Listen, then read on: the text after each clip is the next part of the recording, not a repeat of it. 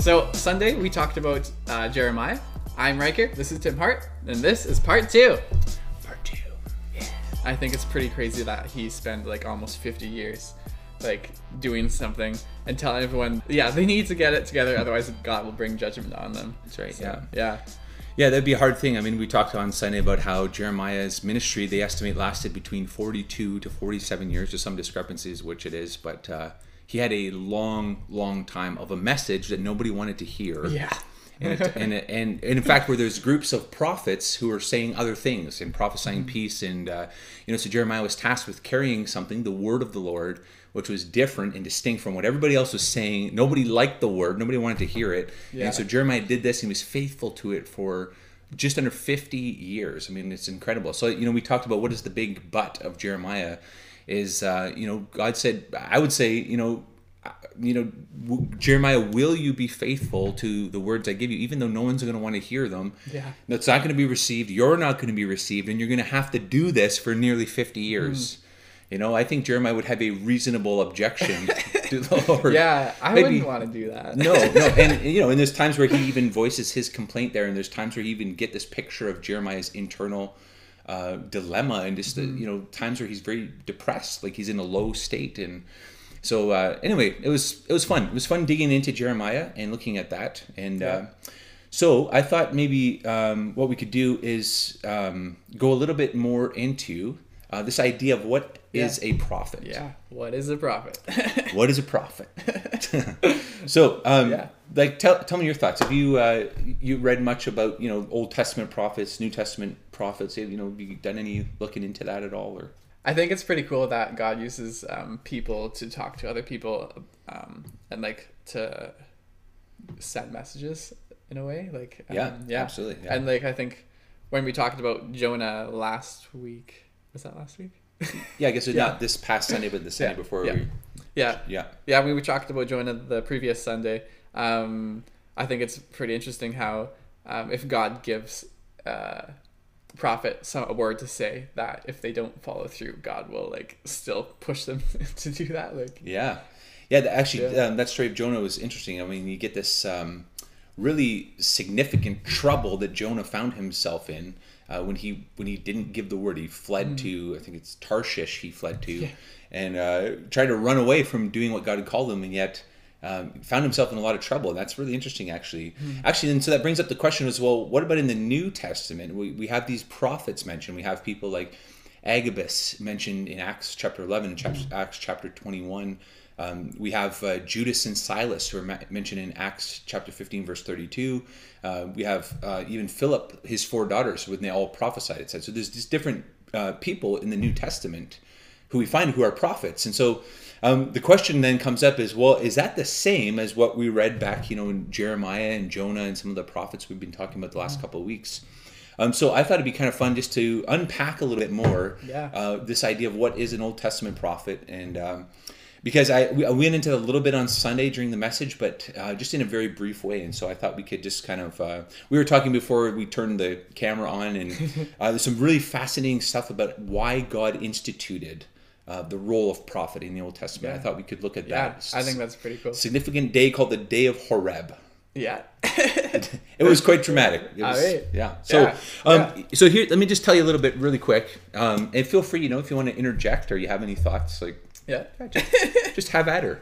Alright. But um, and by the way, I, I couldn't find I couldn't find my Bible, so I had to borrow my wife's Bible. So it's lovely, pink and floral, and there's flowers on it. So yeah. just want to be forthright with you. This, you know, my Bible is pink. It has flowers on it right now. But uh, okay, so we're looking at this thing, Day of Horeb, significant day. Uh, that's actually the place where the very beginnings of the Bible happened. One of the most significant events in the history of the people of God. It was the first time that the words of God were penned and written down for people to uh, to cherish and to preserve. And uh, we know those are called the Ten Commandments. That was the starting place of the of the whole, the beginning point, the birthplace, if you will, of the Bible. Actually, God's written word. And so this occurs in Exodus 19, and I just want to give a little bit of a description. Uh, and it says in in uh, Exodus 19, verse 16, on the morning of the third day. Um, so this is just to get a setting here. Um, the people of Israel, they're out in the wilderness. They've been rescued out of uh, Egypt. They're wandering around. Moses is their leader, And uh, God had kind of told Moses, Get ready because I want to visit you. I'm going to come down into Mount Sinai and speak with you and give you some commands. And he gives some instructions of people what they should and shouldn't do. Uh, and so it says, On the morning of the third day, there were thunders and lightnings and a thick cloud on the mountain. Uh, it says, very loud trumpet blast, so that all the people in the camp trembled. Then Moses brought the people out of the camp to meet God, and they took their stand at the foot of the mountain. Now, Mount Sinai was wrapped in smoke because the Lord had descended on it in fire. The smoke of it went up like the smoke of a kiln, and the whole mountain trembled greatly, and the sound of the trumpet grew louder and louder. Moses spoke, and God answered him in thunder. The Lord speak, spoke to him, thunder. And he said this He said, The Lord came down to Mount Sinai on the top of the mountain, and the Lord called Moses to the top of the mountain, and Moses went up.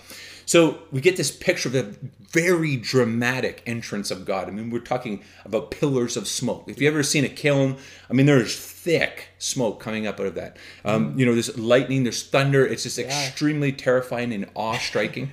Uh, and so Moses goes up. Now, if you if you kind of read through what happens, Moses goes up there. We get the Ten Commandments. Um, I'm not going to go into those just right now. You can read those in Exodus chapter 20, um, in in first half of Exodus 20. Now, the, at the end of chapter 20, very interesting verse here, verse 18. It says, "Now when all the people saw the thunder and the flashes of lightning and the sound of the trumpet and the mountain smoking, the people were afraid and trembled."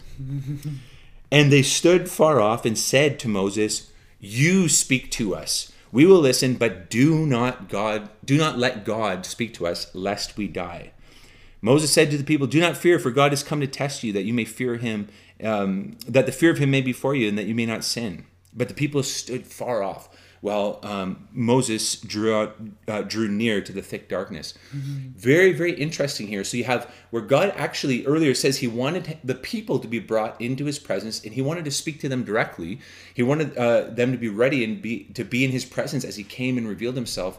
And yet the people very interesting. We're terrified when they saw this thunder. And granted, I would be terrified if I saw thunder and pillars yeah. of uh, smoke and fire and yeah. I mean, you know, all this stuff. It'd be uh, terrified. It would be terrified. So I mean, I yeah. can kind of feel, I can feel where they're coming yeah. from. I wouldn't want to walk into that. no, I mean, if you were walking down town Castlegar and you see this on top of that mount, what, what's that mountain? Selkirk Mountain, let's say.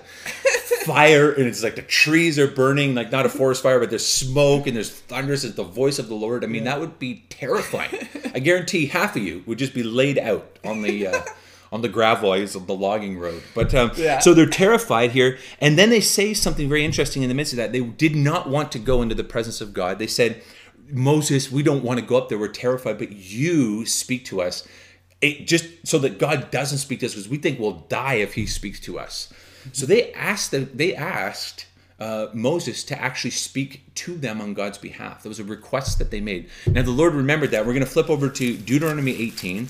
And I want to look here. This is where God actually institutes the role of prophet in the Old Testament. This is the call that God, through Moses, he spoke to him.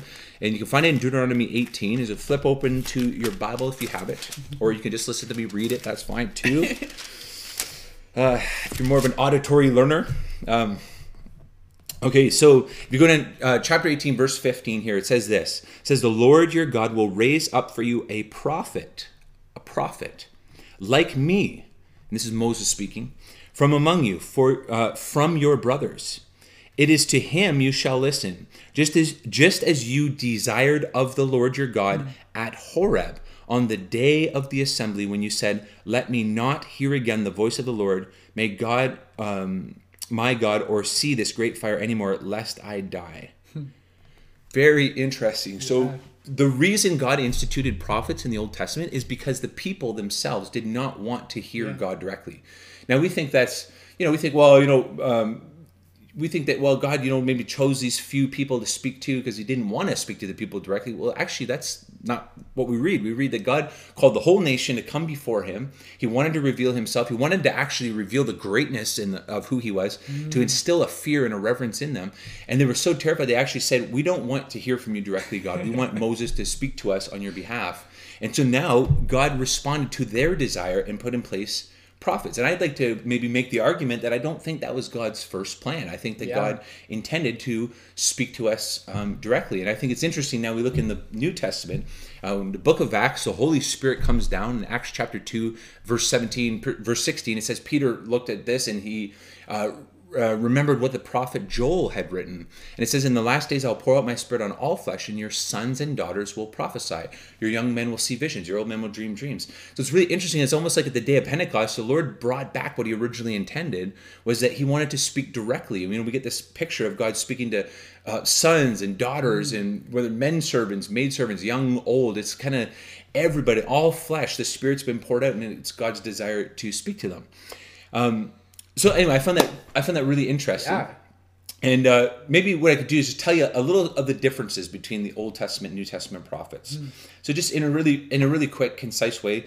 Um, in the Old Testament, I said this on Sunday, but um, prophets were actually uh, entrusted with the very words of God. I, I don't think that any of the prophets would have had any um, any sense of uh, confusion about what they were seeing. You know, like you know, some of us we maybe feel like God has spoken to us. We have like a faint little thought that comes, or right. I mean, have you had that before? Yeah, yeah. yeah. okay, you know, was that God? Uh, I Was can't, it? that can't be God, and you know, you'd sort of dismiss it, and then it actually, you know, in some cases, you actually find out that that thing was very true. And uh, you know, we have this thing where it's really hard to tell sometimes if God's speaking to us, and and we have to test it. We have to weigh it and test it. We're actually commanded to do that in the New Testament because it can be it can be wrong because you know this revelation that we get is something we have to try and interpret and figure out if it's God. In the Old Testament, I, I don't think it was like that. I think there was a far greater intensity and clarity of God's word because it was the same caliber as the scriptures. It was such so important they heard it accurately and clearly. So when when prophets heard the word of the Lord and they they chose not to give it, it that, that was not because they didn't think God spoke to them. They were just rebelling and refusing to do like in the case of Jonah. And then we look in the Old Testament, Yeah. we see Jonah refuses to give the word of God, and it, and it results in these severe judgments. I mean, they're out in the water. There's a, a tempest, a, a storm. The other guys are like, "What is going on?" Yeah. And you know, let's ca- cast lots to see who's God we angered. And essentially, Jonah says, "Don't worry about it. It's my fault. I'll throw me overboard, and this will all be fixed." Uh, you know, in, in the end, they do that, and Jonah actually swallowed up by the whale or the great fish, and the the seas calmed down. So there's an, actually some intense judgment that came on Jonah for his disobedience. We don't really see that um, in the New Testament. Um, there- there's no real requirement or judgment that comes on somebody for you know not giving a word they receive or something. Uh, also, in the Old Testament, we we know that um, there was very severe qu- consequences for a prophet to give a word that was not from the Lord.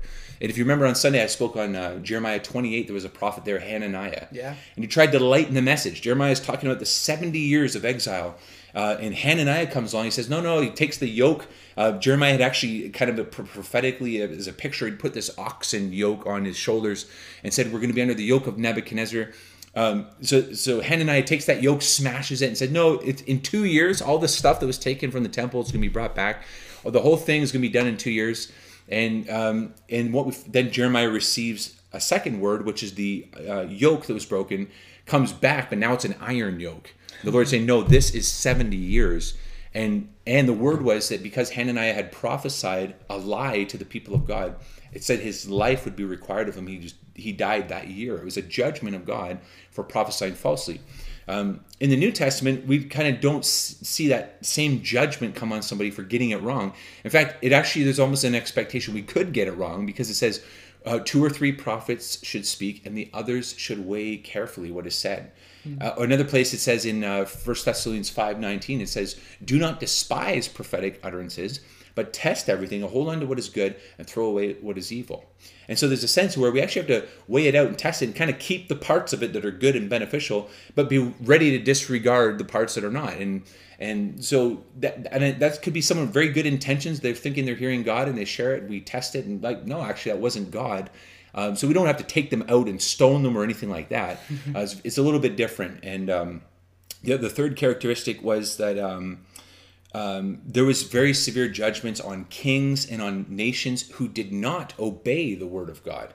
You know, we, we remember uh, different times, like you know, in when Daniel was in uh, Babylon prophesying to the king, and and it says, you know, uh, there's there's just great judgment on him. You know, we know that time period where I think it was Nebuchadnezzar uh, went through four years of insanity and things like that, um, you know, as a sort of a judgment on his pride and, and that sort of thing. Uh, there's other examples where there's just like this uh, catastrophe that comes on nations when they actually don't heed the words of God. And so uh, there's a little bit of a picture of the Old Testament. What they were really doing was they were saying words that were the equivalent of Scripture. They were the very words of God. In the New Testament, we have where we hear we have, maybe have pictures that come to mind. We have um, thoughts or impressions, or we have maybe even dreams and visions, those kinds of things. Um, you know, we relay those messages to somebody else, but there's a requirement we test those things and uh, it's not the same as scripture we always come back to scripture and, and scripture is always the standard and everything that we kind of hear whether through dreams visions it always has to agree with the scripture and if it doesn't mm. we have, we have to throw it away because god says he has spoken to us through this word yeah. hebrews chapter 1 so um, anyway there's a little bit of an explanation a little bit further into what it means uh, to be an old testament prophet what yeah. that calling was and uh, little bit about new testament prophecy so um, any other thoughts or questions yeah. or comments that you have? I no, I think that's good. Was there anything else you wanted to talk about? Uh well, I, I could go on, but yeah. no, I won't. I won't. You've heard enough, I'm sure. awesome. Yeah. Okay. All right. Well, I think that's all we have time for for this episode of part two. Uh, make sure you like and share this video if you like the video or like what Tim said. And uh, yeah, I'll see you next time, part two.